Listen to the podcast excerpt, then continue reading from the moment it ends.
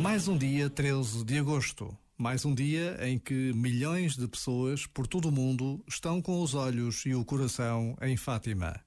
O tempo passa e, apesar de todas as limitações, Fátima coloca-nos sempre perante o mistério da fé, esta inquietação da humanidade pela presença de Deus.